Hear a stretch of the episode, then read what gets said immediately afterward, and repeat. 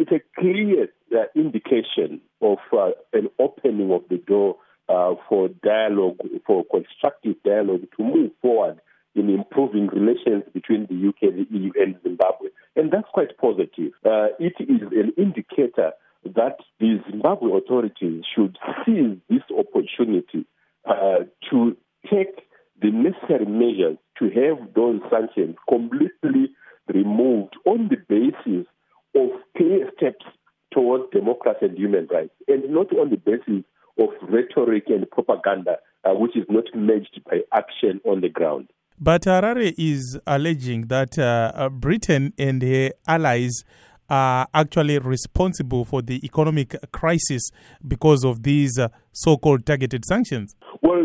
That is, with all due respect to the global authorities, uh, mere propaganda. It's uh, rhetoric, it's false, it's not true because there are no economic or trade sanctions at all against Zimbabwe it is on record that these sanctions are targeted on individuals and have no impact uh, in terms of the economy of Zimbabwe or trade. And we know, as the EU has clearly arms embargo against the Zimbabwe defense industry has nothing to do with the economic performance of Zimbabwe.